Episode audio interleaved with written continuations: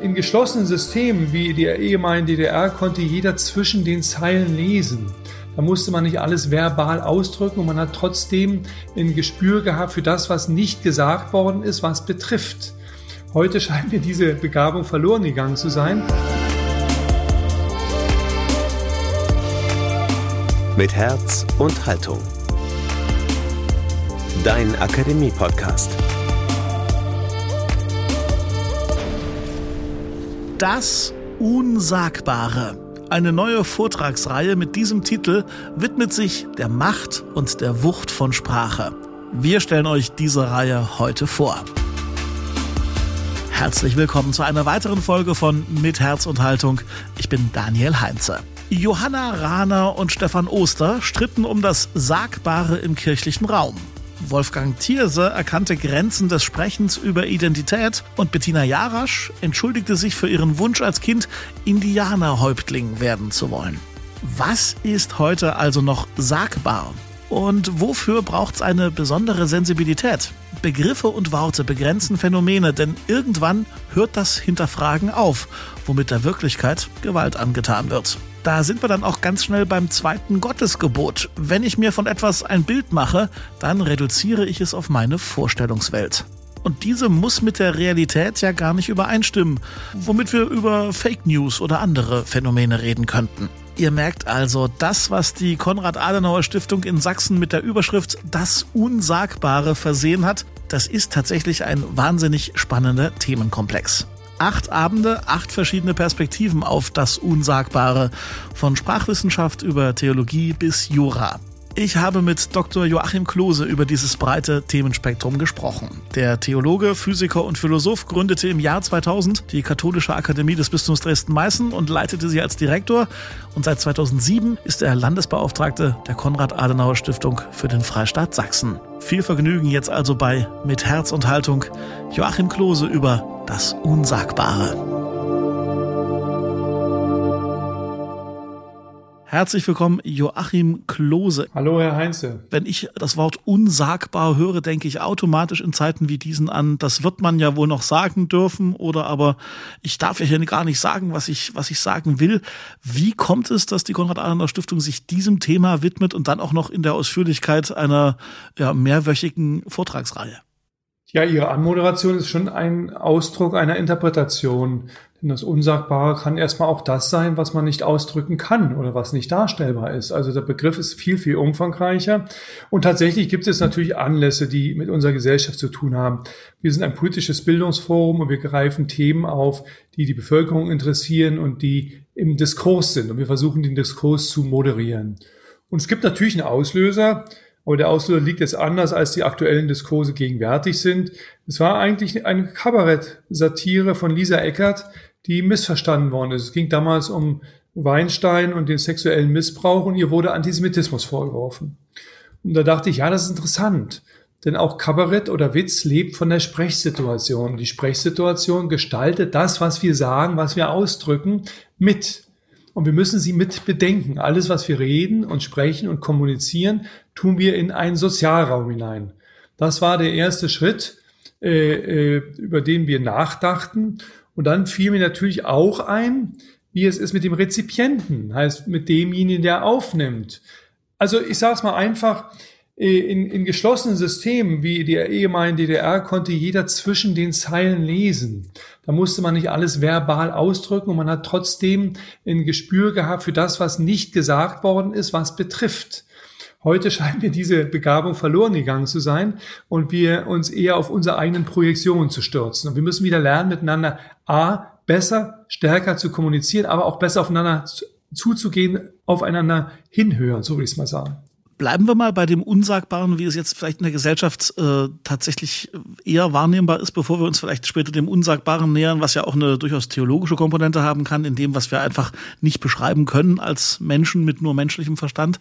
Aber wenn ich das Wort unsagbar höre, dann fallen mir momentan Debatten ein wie Wolfgang Thierse, der äh, was sagt und äh, ganz viel Haue kriegt äh, öffentlich. Da gefällt mir die Debatte um Jan-Josef Liefers ein und sein alles dicht machen und die ganzen ja sehr harschen Reaktionen äh, auf, auf diese Sachen. Da fallen mir Menschen ein, die nicht verstehen, warum es äh, solche Debatten gibt um äh, Gender-Sternchen und, und, und, und, und. Und ich habe das Gefühl, es geht ganz schnell in diese Richtung. Man unterhält sich nicht mehr miteinander, sondern man wirft ihm was anderen vor, man hätte ein Sprechverbot und man dürfe nicht mehr aussprechen, was ja früher angeblich so leicht und problemlos aussprechbar sei.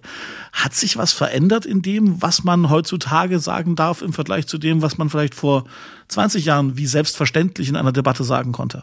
Vielleicht sind Dinge bewusster geworden. Also äh, erstmal hat sich prinzipiell nichts verändert, weil die Situation ist eine ähnliche. Nur haben sich vielleicht die Gruppen und die Empfindlichkeiten verändert. Vielleicht ist auch ein Ausdruck unseres heutigen Individualismus, der dann bei kleineren Gruppen stehen bleibt, die für sich Rechte einklagen, wie die Debatte um Wolfgang Thierse zeigt. Aber ich glaube, dahinter steckt noch etwas anderes.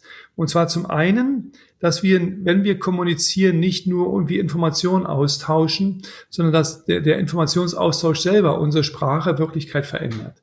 Man redet dann auch immer von der performativen Rede, sozusagen der Performance, dass man etwas mitteilt, was darüber hinausgeht. Also hat auch Sprache hat auch einen erzieherischen äh, äh, Wert, einen erzieherischen Charakter. Das heißt, wir können etwa, wenn wir etwas denken können und ausdrücken, wird es auch Wirklichkeit. Umgekehrt äh, beeinflusst auch Sprache uns in unserem, unserer Wahrnehmung. Und ich glaube, dass das immer, immer stärker bewusst wird, diese gegenseitige Beeinflussung. Und dann denke ich manchmal, es gibt so etwas wie ein, wie eine, eine unendliche Ungerechtigkeit in der Wirklichkeit, die man, und man möchte gerne äh, äh, Fundamente der Gleichheit herstellen, der Basis, von der man ausgeht. Und da ist die Sprache ein ideales Fundament der Gleichheit. Man möchte jede Art von Verletzung vermeintlich verhindern.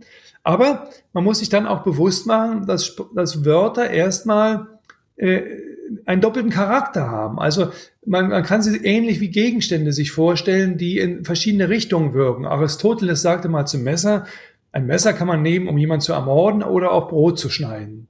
Und Wörter sind ähnlich. Die sind im Kontext abhängig. Man kann mit Wörtern sehr schwer verletzen und Leute zutiefst demütigen man kann aber auch mit Wörtern äh, äh, äh, positive Assoziationen, Kontexte herstellen, motivieren. Und beides ist möglich mit den gleichen Wörtern. Und, die, und deshalb hängt sehr viel vom Kontext ab und von der Sprachwahl. Aber wir würden heute selbstverständlich manche Wörter nicht mehr benutzen, weil sie a. nicht mehr unserem Empfinden entsprechen und sie auch, auch nicht mehr kontextualisiert sind. Also nehmen wir mal, nehmen wir mal einen ganz sachlichen Begriff wie Leibchen. Leibchen nimmt heute niemand mehr. Damit wissen wir gar nicht mehr richtig anzufangen. Wir würden es auch nicht mehr anziehen. Wir würden sagen, das hat sein, hat, das wirkt sehr altmodisch und rückwärtsgewandt. Das würden wir gar nicht mehr nehmen. Wir würden vielleicht, wir haben andere Begriffe, die wirken dann viel sportlicher und viel, äh, es würde ich sagen, moderner und, und fast erotischer äh, in der Begriffswahl. So, dann, dann gibt es natürlich auch sortale Begriffe in der Gesellschaft, die wir auch nicht mehr benutzen, weil wir die Gesellschaft nicht mehr unterteilen in diese Gruppen und Räume, so dass wenn wir sie benutzen, äh, un unangenehm berührt sind und uns negativ erinnert fühlen. Und dann gibt es aber auch Begriffe, die äh, äh, eine Tradition haben und diese Tradition man immer mitdenken muss und die mitschwingt, die man also auch nicht neutral verwenden kann, ohne etwas zu assoziieren. Nehmen wir den einfachen Begriff Auschwitz. Das ist natürlich heute mit einer großen Geschichte verbunden, die uns betroffen macht und in, in deren Verantwortung wir stehen. Auch dieses, diesen Begriff können wir nicht in neutralen Kontexten verwenden, sondern immer mit dem Gedanken des Geschehens vor Ort, wofür wir mitverantwortlich sind und auch dafür, dass es nicht wieder geschieht. Insofern ist Sprache also, sind diese Begriffe oder wenn ich sage die Gegenstände, die Wortgegenstände, also nicht so neutral, wie wir, wie wir sie uns denken. Und wir müssen über dieses Sprachspiel nachdenken, wie wir miteinander Worte verwenden und wie wir aufeinander reagieren. Es, es hilft auch wenig in einer Kommunikation, wenn ich anfange zu erzählen, Herr Heinze, und Sie sind immer gleich beleidigt und sagen, jetzt hat er das gesagt, jetzt hat er das gesagt. Dann kommen wir auch nicht weiter. Also wir, wir brauchen auch in der Sprache so etwas wie gegenseitiges Wohlwollen. Wenn das verloren geht, das gegenseitige Wohlwollen, in der Sprechhaltung, in dem Empfang, den anderen nicht missverstehen zu wollen, können wir auch nicht kommunizieren. also auch eine Frage der, der, Streitkultur und der Debattenkultur, die sicherlich. Wenn wir wollen, ist eine Frage der Streitkultur. Ja. Meine Streit gehört zum, zur Demokratie dazu, denn wenn Sie streiten, merken Sie erst einmal, dass es dem anderen um etwas geht. Also ich finde, im Parlament oder in den, in den, in den politischen Räumen muss gestritten werden, und zwar existenziell und auch emotional. Denn dann erst weiß ich, dass der andere mir nichts vorspielt, sondern dass er kämpft und ringt um die Dinge, die ihm wichtig sind. Aber ich habe dann die Verantwortung, ihn nicht so weit zu reißen, dass ich ihn verletze. Sondern muss dann auch irgendwann mal ein Stück zurückgehen und sagen, ja gut, das habe ich jetzt verstanden. Aber Sie müssen auch verstehen, dass ich das so und so sehe. So funktioniert Kommunikation. Und das, das sind alles Dinge, die eigentlich erstmal nicht auf das geschriebene Wort rückführbar sind. In jedem Parlament gibt es Stenopisten. Die Steno man könnte auch sagen, warum nimmt man das nicht einfach auf mit einem, mit einem Mikrofon und einem Aufnahmegerät? Weil der Stenopist auch Zwischenrufe aufschreibt, auch von wem die Zwischenrufe kamen, auch Reaktionen, also Dinge, die die Stimmung im Raum mit darstellen. Und das spielt natürlich eine wichtige Rolle bei unserer, in unserer Kommunikation. Ich habe mein Abi 1996 gemacht und in meiner Zeit, in meiner Abi-Jugendzeit, haben wir natürlich alle Harald Schmidt ganz groß verehrt. Er war damals mit der Harald Schmidt Show ganz groß und er soll mal die Regel gesagt haben in Sachen Humor. Also äh, jeder hat ein Recht darauf, verarscht zu werden und Behinderte haben genauso ein Recht darauf, dass man über sie lacht, wie jeder andere auch. Äh, wenn ich mit diesem Humorverständnis mit meiner Nichte spreche, Mitte 20 und mit äh, der Wahrnehmung der Welt von heute, dann guckt die mich an, als wäre ich ein Mensch aus einer anderen Zeit, weil sie sagt, nee, Moment, also es bestimmen immer noch die Minderheiten, äh, wie über sie gesprochen werden und nicht du als Mensch entscheidest, alle haben doch ein Recht darauf, verarscht zu werden.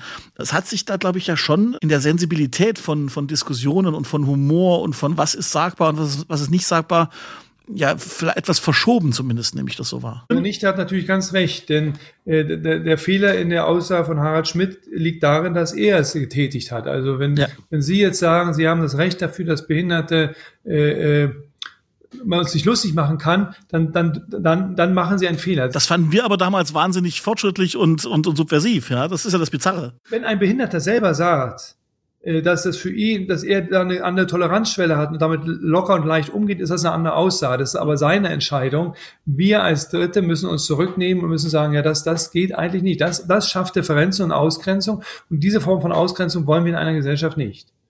Das ist aber schwierig und, und, und diese Balance zu führen äh, ist etwas, was wir, was wir gemeinsam lernen müssen. Und wir müssen die Empfindlichkeiten auch von Minderheiten, von kleinen Gruppen in einer Gesellschaft äh, erkennen und äh, respektieren und Rücksicht nehmen.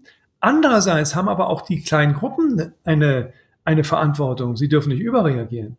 Sie dürfen nicht bei jedem Mal, wenn man einen Begriff in die Hand nimmt, äh, es gleich auf die Goldware legen. So müsste man es salopp sagen, sondern erstmal die wohlwollende Sprechhaltung des Gegenübers betrachten und erstmal in Betracht ziehen.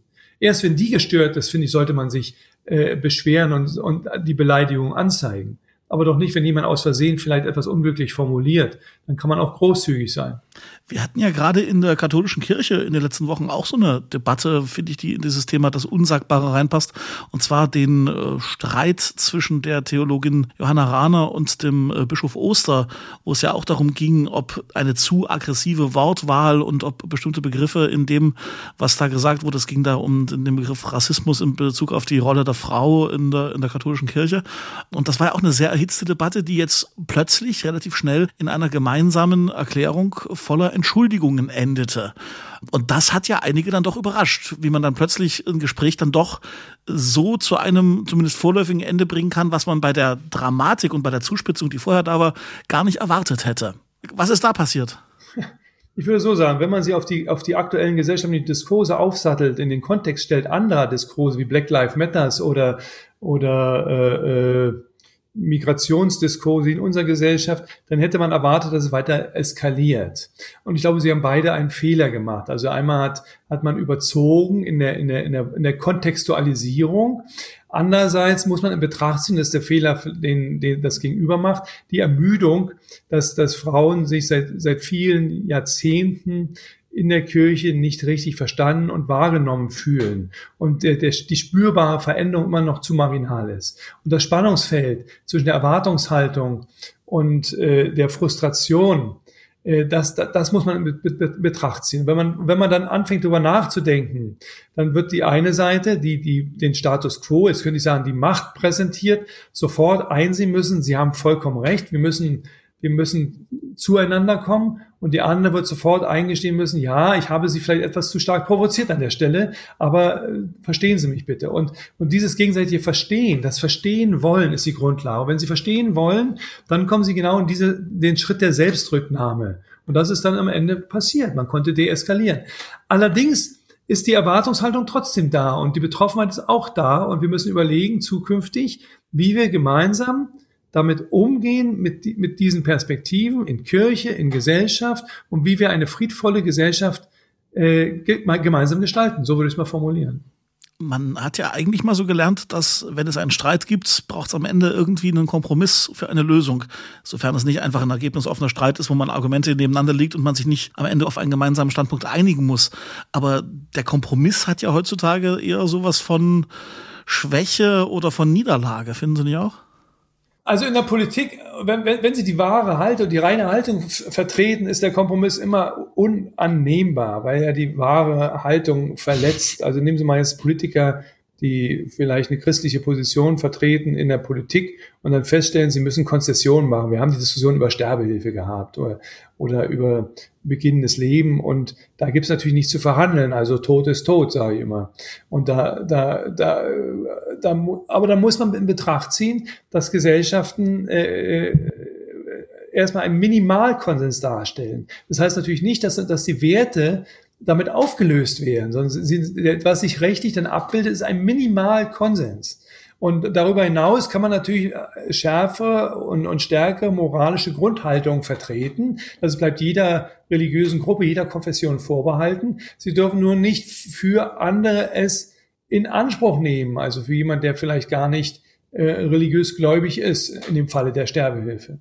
Aber der Kompromiss ist natürlich immer ein schaler Kompromiss und hat das Gefühl, die Politiker, die ja mitgewirkt haben, das kann man doch eigentlich nicht vertreten, wenn man einen christlichen Hintergrund hat.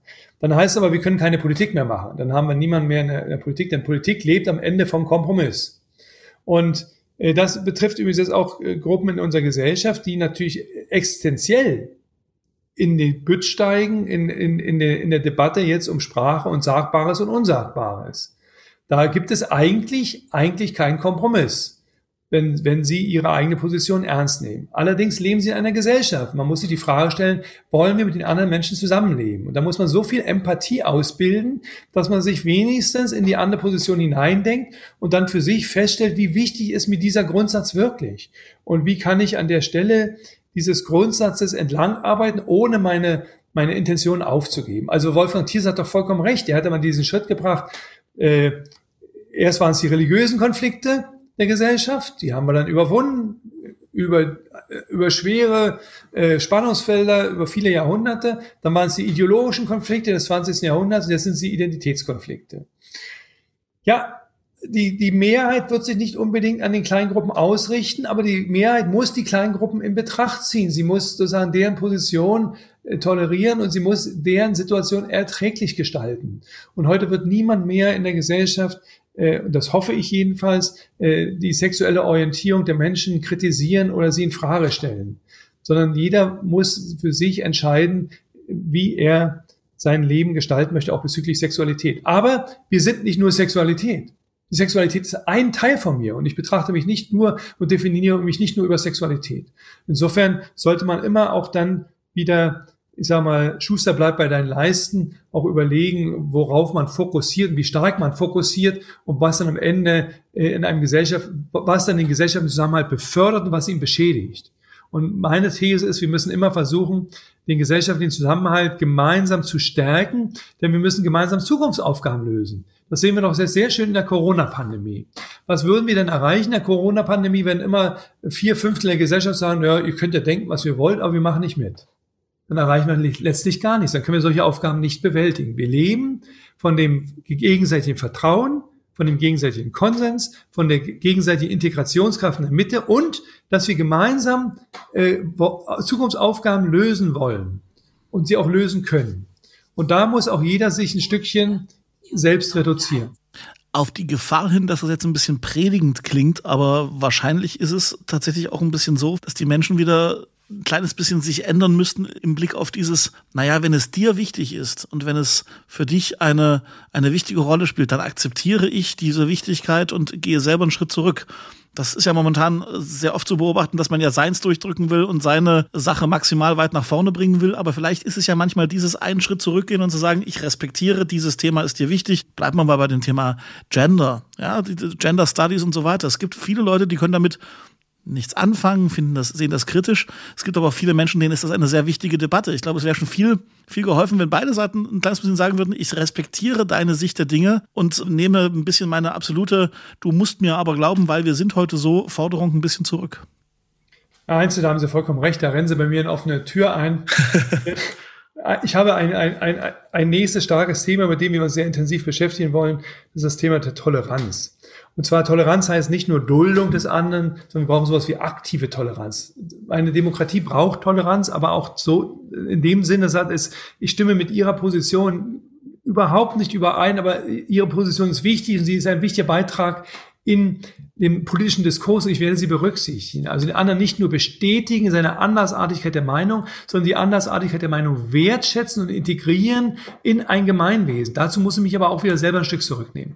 Und ich habe manchmal das Gefühl, dass wir eigentlich gar nicht mehr tolerant sind. Wir beharren auf unsere Meinung und meinen, dass unsere Meinung wir der Nabel der Welt sind und von dieser Perspektive aus wir die ganze Wirklichkeit diskutieren. Und sagen, wenn, wenn nicht mitmacht, der wird, wird sozusagen bekämpft oder ausgesondert oder zurückgedrängt. Und so funktionieren aber Gesellschaften nicht. So würde auch keine Familie funktionieren. Wir können ja mal die kleinsten äh, Sozialräume einer Gesellschaft äh, betrachten. Wenn, wenn der Vater oder die Mutter für sich Rechte in Anspruch nimmt, die für die Schwächsten der Familie, den Kindern nicht plausibel sind, dann würde die Familie nicht funktionieren. Und umgekehrt auch nicht wenn die Kinder meinetwegen in der Pubertät die, die Familie bis zur Grenze belasten. Auch da braucht man sehr viel Großmut, auch als Elternteil, aber man braucht gegenseitiges Verständnis und Toleranz. Und was wünscht sich nicht ein Familienvater? Ich habe drei Töchter. Was wünscht man sich nicht stärker, als dass die Kinder sich so entwickeln, wie sie sich entwickeln? Ich erwarte doch nicht, dass sie die gleiche politische Meinung haben wie ich. Das wäre doch schlimm, wenn sie nur kleine Kopien von mir selber waren. Nein, im Gegenteil. Ich bewundere deren Entwicklung und beobachte sie und freue mich an ihren Schritten, auch wenn sie eine vollkommen andere Haltung einnehmen als ich. Und ich kann Ihnen verraten, wir diskutieren manchmal bis aufs Messer sozusagen, würde man sagen, ja, bis, bis der Schweiß austritt vor Wut, ja. Und trotzdem weiß man, nein, nein, das ist eine Diskussion, dann nimmt man sich wieder zurück und weiß, wir müssen gemeinsam gestalten. Ich würde gerne eine andere Dimension von unsagbar noch ins, ins Gespräch reinbringen. Mir ist das Wort unsagbar auch aufgefallen beim Nachdenken über das, was wir jetzt in der gerade zweiten Corona-Welle Anfang des Jahres wahrgenommen haben, nämlich wenn etwas unsagbar scheint und plötzlich sagbar wird, wie viel besser es einem geht. Das haben ganz viele Menschen beim Thema Klage und beim Thema Sorge ausdrücken gemerkt. Es gibt in Leipzig gab es die Klagezeit als neues liturgisches Format in den Kirchen, wo einfach gesagt wurde, wir müssen das ins Wort heben, was uns gerade belastet und es ist wichtig, es auszusprechen. Denn wenn es unsagbar bleibt, wenn es also nicht gesagt wird, dann ist es dann, dann ist es äh, ja nicht in der Welt. Und sobald es aber ausgesprochen ist, sobald ich mal wirklich sage, ich leide unter dieser Situation, ich leide unter dem, was auf den Intensivstationen passiert, ich leide darunter, dass ich nicht arbeiten kann, ich leide darunter, dass ich keine Kultur erleben kann oder oder wie, wie, wie auch immer das, das, das Leiden und die Klage sein mag, sobald sie in der Welt ist, sobald etwas ausgesprochen ist, hat sie eine andere Qualität für alle und die Klage ist plötzlich ins, ins Wort gehoben. Auch da wird ja eigentlich ähm, etwas Unsagbares plötzlich sagbar gemacht. Sie haben recht, Worte schaffen Realität. Und, und die, wenn, wenn die Realität erstmal da ist, dann wird sie unausweichlich. Wenn wir sie nicht in die Realität bringen, die Gefühle, die Gedanken, die Meinung, können wir damit auch nicht umgehen. Also äh, wir, wir schaffen, indem wir Dinge aussprechen, erstmal eine Normalsituation. Mhm. Und außerdem wird uns etwas bewusst, indem wir es aussprechen. Und Aussprache kann auch dann erlösend sein, auch dass der andere erstmal überhaupt realisiert, wie es einem geht. Wir hören ja eigentlich an unserer Oberfläche auf. Ich sehe Sie als Person, als Mensch, als mit einem bestimmten Outfit, aber wie es Ihnen wirklich geht, wie, was Sie jetzt empfinden, auch jetzt im Interview, ob Sie wütend oder freudig sind, das merke ich erst, wenn wir miteinander kommunizieren, wenn wir uns aussagen, wenn Sie es mir sagen. Ich habe dann eine kleine Geschichte mal gebracht äh, zu der Reihe Unsagbar, äh, die Jewgeni Jewtuschenko mal aufgeschrieben hat, die ich in meiner Jugendzeit gelesen habe, die mich beeindruckt hat. Da ging es um einen Mathematiker, einen begabten, genialen Mathematiker, der die Weltformel erfunden hat. Mhm. Und dann ist er einem Verbrechen zum Opfer gefallen. Und er konnte die nicht mehr aufschreiben, er konnte sie nicht aussprechen. Ist jetzt die Welt ärmer geworden? Auf alle Fälle ist die Realität, die er gedacht hat, ist nicht Wirklichkeit geworden. Und damit ist sie nicht da, jedenfalls nicht für uns, für andere.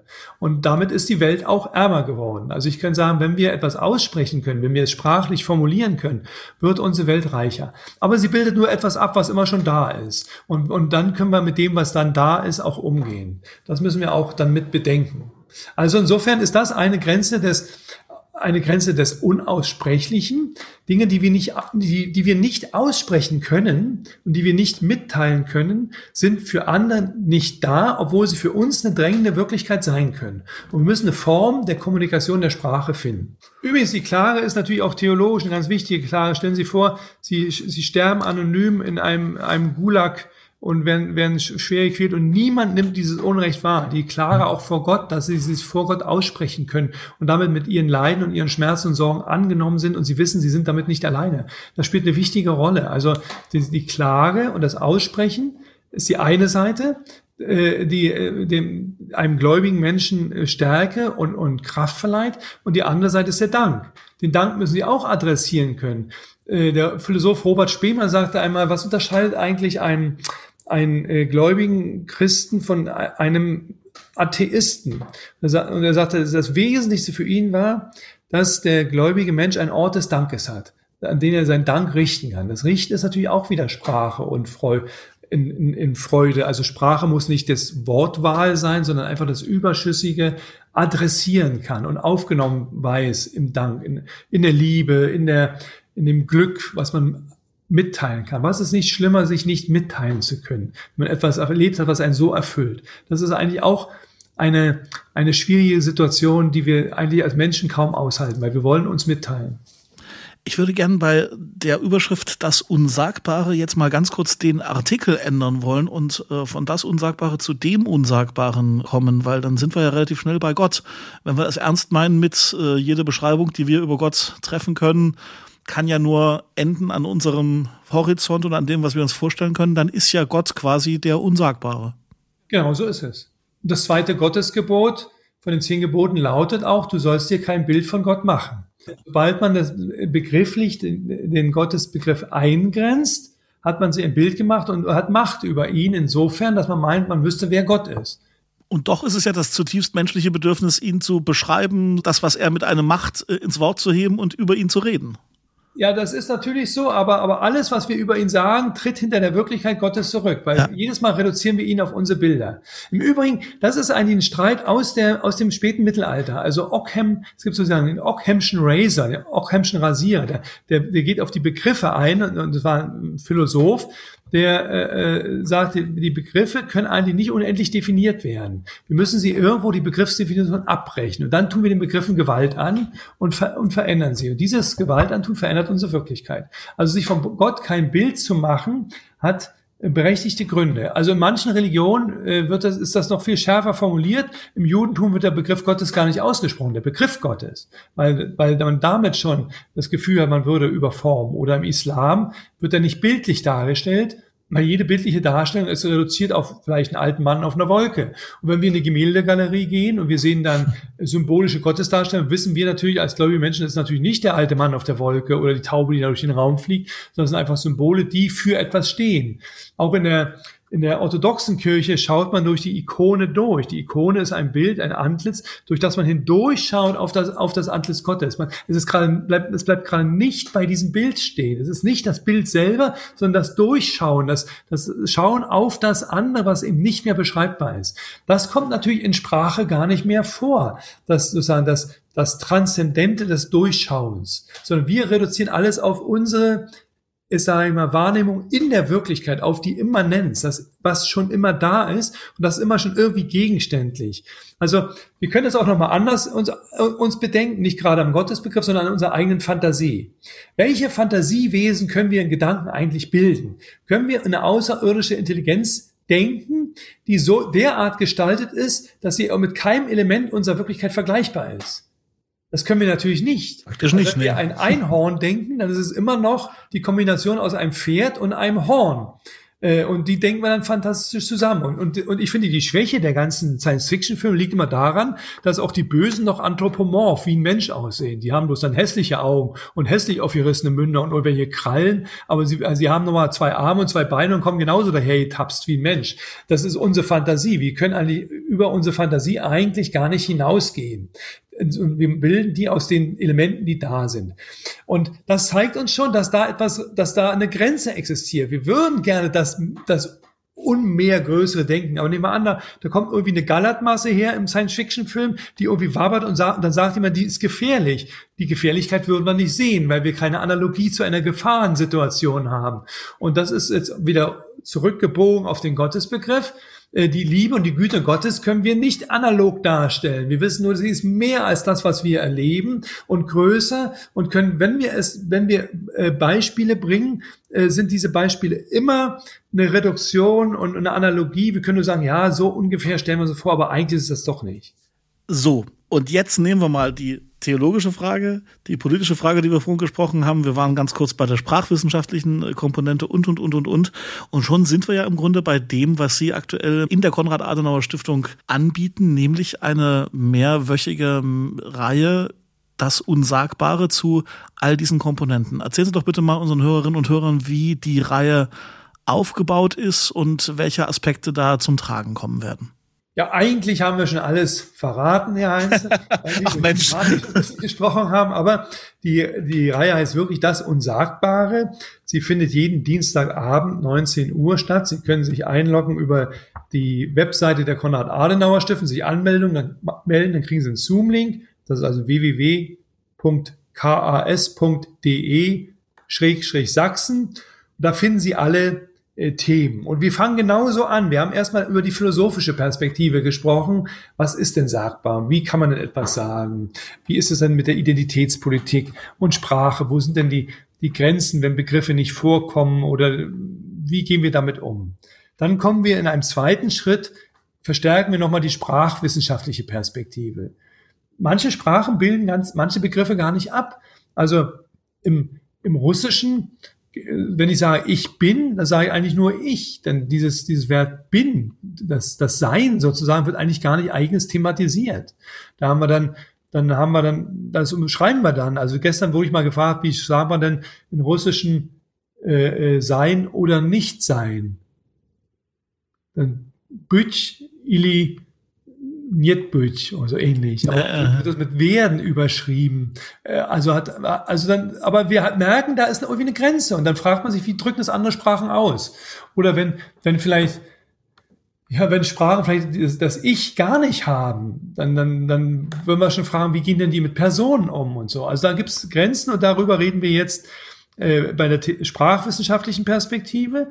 Dann gehen wir in die theologische Perspektive, also über das, über denjenigen, der ich bin, ich bin da gerade spricht. Wer ist denn das? Kann man über Gott überhaupt sprechen mit unseren Begriffen? Wie gehen die Religionen damit um? Und dann kommen wir natürlich auch in den Bereich unseres Handelns. Wir drücken ja auch Dinge aus, die nicht nur sprachlich sind, sondern die Kunst. Ist denn in der Kunst alles sagbar oder nicht sagbar? Was, wie geht denn Kunst überhaupt damit um? Was drückt denn Kunst überhaupt aus? Und wenn ich dann eine Fläche sehe, monochrom grau, ist das jetzt, äh, berührt mich das jetzt? Verstehe ich das, was der Künstler damit sagen will? Brauche ich den Diskurs, der zu der Fläche monochrom grau führte? Wie gehen wir mit Kunst um? Was, was ist eigentlich Kunst? Oder bildet Kunst Schönheit ab? Was ist dann Schönheit? Was ist dann das Schönheitserlebnis? Ist Schönheit sozusagen etwas, was was mich berührt, oder ist eine Verschränkung zwischen äußerer und innerer Wahrnehmung. Darüber kann man dann viel reden. Das ist die künstlerische Perspektive. Dann kommen wir in die politische. Naja, das haben wir schon angedeutet, dass, mhm. dass zwischen den Zeilen lesen, aber auch der Diskurs im Politischen, auch das Zuspitzen, auch das Provozieren. Äh, Eberhard Schockenhoff hat mal einen schönen Artikel geschrieben über Lüge in der Politik, der ist vielleicht vor, vor 10, 15 Jahren erschienen. Eberhard Schockenhoff ist schon verstorben. Da war die Frage gestellt, da dürfen Politiker lügen? Nach dem Motto, wie populistisch darf Politik sein? Muss ich Ihnen sagen, ja, jeder Wahlkampf ist populistisch. Vollkommen klar. Denn man möchte versprechen, man möchte suggerieren, man möchte antizipieren, man will überzeugen. Und natürlich weiß jeder Politiker, dass von seinen, von seinen Angeboten nicht alles umsetzbar sein wird, weil nach dem, nach dem Wahlkampf kommen die Koalitionsverhandlungen. Und dann wird man wieder in der Realität landen müssen. Und damit hat er aber nicht gelogen. Damit hat er vielleicht bestenfalls übertrieben oder Wünsche geäußert, die er realisieren würde, wenn er könnte, wie er wollte. Ja, aber was heißt das dann für Politik? Und er hätte das dann nicht sagen dürfen war sagbar oder unsagbar? Er hat es doch ausgesprochen. Also sind wir schon in der politischen Perspektive näher. Und dann in der juristischen Perspektive. Mhm. Darf ich das, darf ich äh, die Auschwitz-Lüge aussprechen? nehme ich dann damit nicht Menschen das Lebensrecht und das Recht auf Leiden, das Recht auf ihre Existenz, auf ihre, ihre Lebensgeschichte, wenn ich auf einmal etwas in Frage stelle, was doch wirklich stattgefunden hat? Was bedeutet es eigentlich für andere, wenn ich deren Erlebniswirklichkeit relativiere? Hm. Ich muss nicht so weit gehen bis zur Auschwitz-Lüge. Es reicht ja schon, wenn ich sage, äh, du hast doch gar nicht in der DDR erlitten, wieso musstest du in Leiden annahmen auch nicht erlitten? Und natürlich gibt es Leute, die haben gelitten und haben vielleicht äh, in, in engere, haben weniger Kompromisse geschlossen als jemand, der mitgelaufen ist. Und damit haben wir, und dann ist die Frage, kann man das juristisch äh, nachher ausgleichen, wenn das System nicht mehr da ist? Ja. Wir können nicht alle Ungerechtigkeiten ausgleichen. Übrigens, die juristische Perspektive ist auch der Rechtsfrieden einer Gesellschaft. Aber die extremen Dinge, die müssen wir ansprechen, aussprechen können und auch regeln können. Und, und die Frage ist, was ist alles regelbar? Und die letzte Frage ist dann die psychosoziale Perspektive, die wir, wir, wir beleuchten wollen. Da geht es natürlich auch um den Umgang mit den, mit, mit den Religionen, wie, wie tolerant sind wir zueinander, zu verschiedenen Lebensentwürfen mhm. in der einen Wirklichkeit, wie tragen wir die, wie weit gehen wir. Aber wir wollen natürlich nicht dabei stehen bleiben. Die, die allerletzte Veranstaltung am 6. Juni löst das Ganze nochmal auf zum Thema, was darf Satire? Also wir wollen mal herzlich lachen, aber auch, aber auch nochmal über Witz und Satire miteinander ins Gespräch kommen. Und da kommt auch eine Kabarettistin, Nessie Tausendschön, die uns auch ein bisschen Satire vorführen wird. Und ich hoffe, dass wir nicht nur lachen, und so umgekehrt, nicht nur ernsthaft darüber reden, sondern auch mal herzlich über uns lachen können. Und das ist alles in der Reihe das Unsagbare verpackt. Und ich denke, wir haben einen hochaktuellen Diskurs, nicht erst äh, seitdem wir so die, die eine oder andere Reaktion auf die Corona-Pandemie erleben, sondern weil wir ein grundlegendes Thema ansprechen, das in der pluralen Gesellschaft immanent wichtig ist. Und es ist nicht erst wichtig geworden durch die Gegenwart, sondern es war schon immer wichtig. Es ist nur so, wie manchmal, es wird uns manchmal erst spät bewusst und dann müssen wir es aber auch angehen. Joachim Klose, herzlichen Dank für das Appetitmachen auf das Unsagbare und auf diese Reihe. Und ja, ein, ein, gut, ein gutes Frühjahr und viele interessante Gespräche wünsche ich. Herr Heinze, vielen Dank und ich hoffe, wir sehen uns bei der einen oder anderen Veranstaltung via Zoom, Dienstagabend immer. Soweit das Gespräch mit Joachim Klose. Alle Infos zu den Veranstaltungen der Konrad-Adenauer-Stiftung findet ihr in unseren Show Notes. Später im Jahr gibt's dann auch die einzelnen Vorträge der Reihe bei uns hier im Podcast. Und das war's für heute. Vergesst bitte nicht, diesen Podcast zu abonnieren, um künftig keine weiteren Folgen mehr zu verpassen. Und euer Feedback, eure Gedanken zu unserem Gespräch, das schickt ihr bitte wie immer an lebendigakademisch.de oder ihr kontaktiert uns via Facebook oder Instagram. Vielen Dank für die Aufmerksamkeit und bis zum nächsten Mal. Mit Herz und Haltung. Dein Akademie-Podcast.